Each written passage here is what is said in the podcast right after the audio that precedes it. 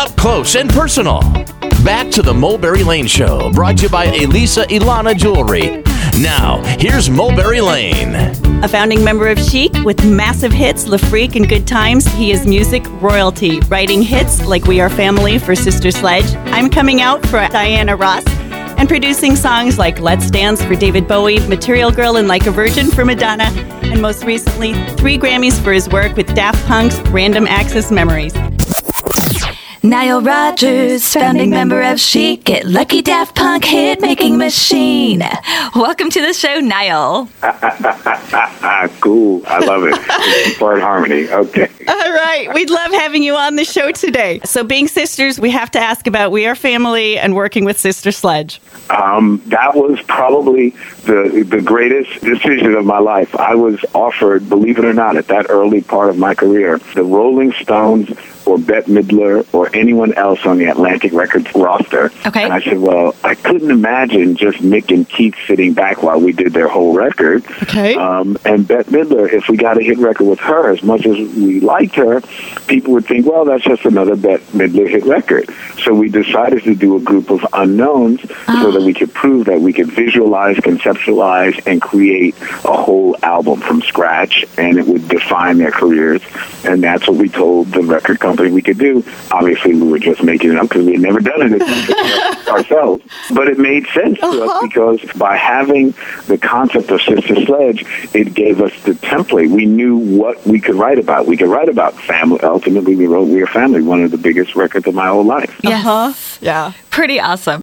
You've turned so many different kinds of songs into hits, but never in a formula way. So, what makes a hit?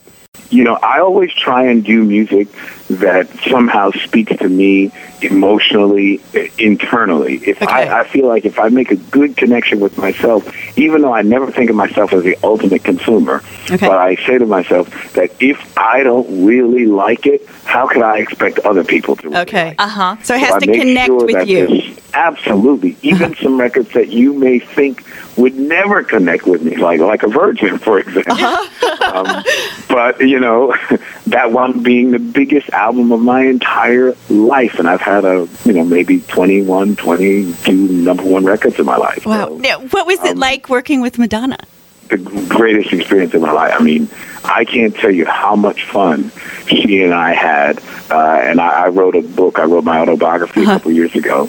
And when I talk about Madonna, you can see my level of admiration for her. Mm-hmm. She and I had so much fun. Her work ethic is incredible. Wow. That's interesting, though, that she has a great work ethic, but she also has fun. Oh, she's amazing. Yeah.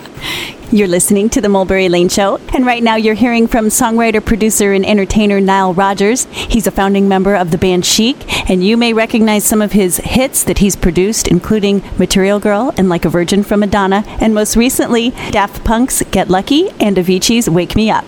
He also wrote and produced one of our favorite songs, We Are Family, among many, many others. Stage, studio, or playing? Your favorite? It's all the same. All the same.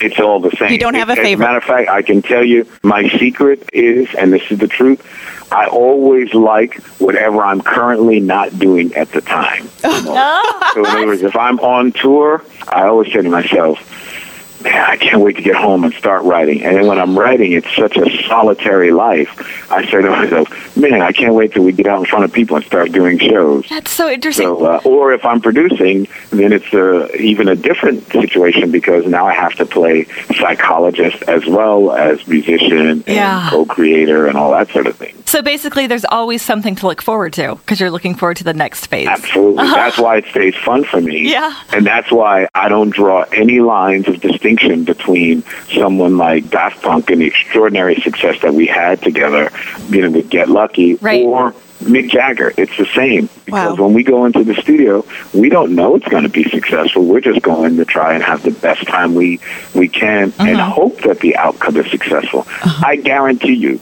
you've never seen Daft Punk, and if they've said this, I'll challenge them. We did not know Get Lucky was going to be the song that it became. We had no idea.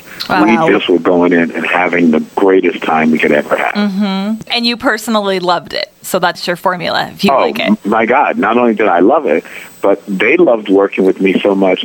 Every time we would do another song, they would go, "And and how about one more? And how about one more?" and they just happened to catch me while I was home between tour dates. So they got lucky. Even though I did, yeah, even though I co-wrote three songs on the album, Uh-huh. I would have probably done more if I hadn't had to leave. Yeah. So finally, at the end of the day, I said to the guys, "Guys, you know I'm working. I, I have another job here. I can't do, I can't, Can't work on that forever." endlessly." Yeah.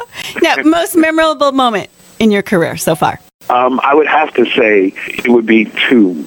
Probably getting my first record deal, but then that's really not true because my first professional job was with Sesame Street, and that was pretty memorable. Okay. But I would think maybe the single biggest moment was when I was chosen by Bowie to do Let's Dance. Okay. And the reason why is because I had six failures in a row at that point.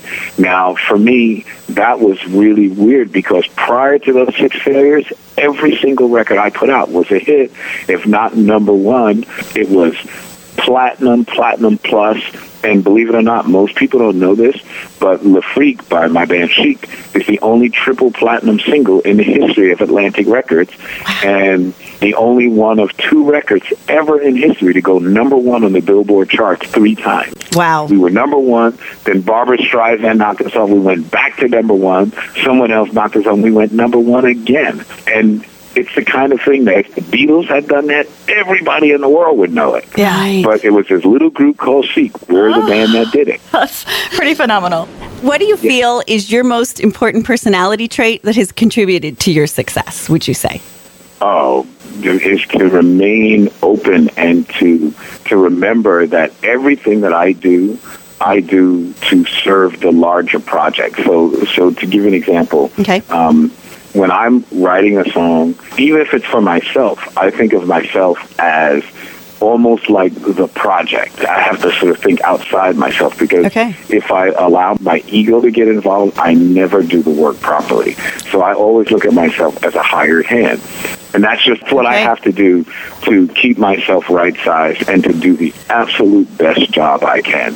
Because I said that these people are choosing to work with me because I can make a difference. And if I can't prove that I can make that difference, then what am I doing here? I don't I don't belong here. So they should hire somebody else. That's just what I do. Gotcha. So, with all of your success, how do you get yourself to that place of humility? How do you do that? Oh, I just, I, I- just am that person. I'm, Okay. I'm just programmed to be that way. Uh, when I was a kid, I was socialized to care about other people, and I think that that just happened to naturally become part of my personality. Okay, got it. When people watch me producing records or conducting an orchestra or anything that I do, I make it look easy because one, I'm having fun. And I also let the people know that I work for them, even if I'm the boss. It's just the way I am. I'm a worker bee. Okay. So I'm the boss sometimes. Okay. And from little up, you were raised that way. It's, uh, you know, I find that it makes me more comfortable. Uh-huh. Um, it makes me comfortable with decisions that are, you know, sometimes very, very big decisions. Okay. Obviously, you guys are pretty sophisticated, so you know that I've done big film scores, big video games, television commercials, as well as, you know, 20 or more number one records. Yeah. So these are all big decisions with big budgets and Yeah. big personalities. And, and I treat everybody the same. So Okay. it's no different for me working with Night of the Proms as it is working with, you know, Adam Lambert or Mm-hmm. Madonna or David Bowie. It's all the same. Okay. And Nile, we learned so much from this conversation. we want to thank you so Yeah. much. And thank you. And you're the only host that have ever sang to me, as, and especially in Brownie. It was great. Aw, thank you, Nile. Thanks, Niles. Have a great day. It's been an honor. Okay, can't wait to meet you guys. All right. Take care. You too. Nile Rodgers, musician, artist, songwriter, and producer. And we'll be right back with editor in chief of Yahoo DIY, Katie Brown. Having her on our show today is kind of like getting magic fairy dust sprinkled on our Thanksgiving table. You're going to get some great tips. You've got your musical dial tuned to the Mulberry Lane Show. Here's Daft Punk with Nile Rodgers.